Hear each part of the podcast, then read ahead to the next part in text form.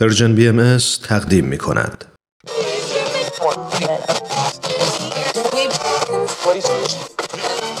اگه امروز حالت خوبه اگه یه عالمه انرژی مثبت داری اگه حس خوبی داری و دلت نمی‌خواد که اونو از دست بدی اگه می‌خوای برای شروع هفته تازه انگیزه داشته باشی فقط کافیه که فرکانس ذهن تو روی موج مثبت رادیوی ما تنظیم کنی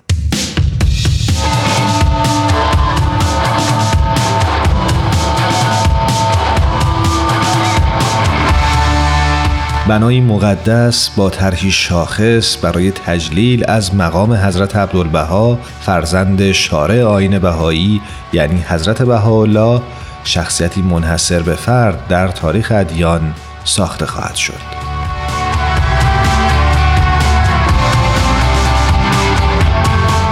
چند پیش بیت العدل اعظم عالیترین شورای حاکمی جامعه جهانی بهایی خبری رو که همه مشتاقانه در انتظارش بودند یعنی طرح ساختمان آرامگاه حضرت عبدالبها رو از طریق شوراهای ملی بهایی در سراسر جهان منتشر کردند.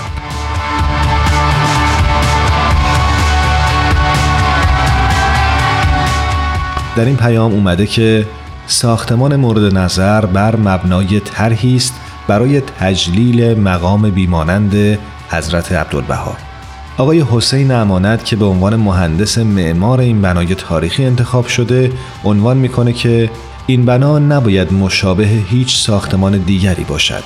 این ساختمان می‌خواهد در عین حال که محویت و فنا خرد و دانایی آزادی و آزادگی مدارا و رعفت و مهربانی حضرت عبدالبها را نسبت به جمیع بشر نشان دهد نمایانگر عشق و علاقه آن حضرت به باغ و بوستان و طبیعت باشد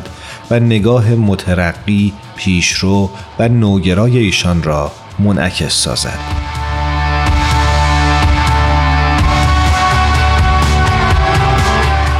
آقای امانت معمار برجسته ایرانی کانادایی عنوان می‌کنه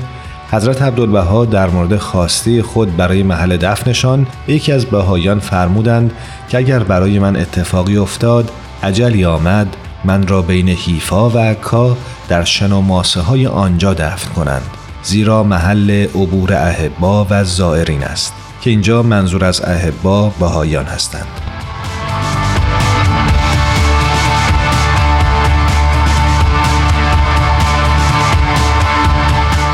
آقای امانت در جای دیگه عنوان می کنند فضای داخلی آرامگاه طوری طراحی شده که محلی سرشار از نور و محیطی آرام برای نیایش و تحمل باشد. آرامگاه حضرت عبدالبها در مرکز محیطی ساکت و آرام قرار دارد و مانند خورشیدی است که اشعه نور آن در هر جهت ساطع است و باغ را در بر می‌گیرد. این آرامگاه نماد نورانیتی است که حضرت عبدالبها برای مردم دنیا به ارمغان آوردند.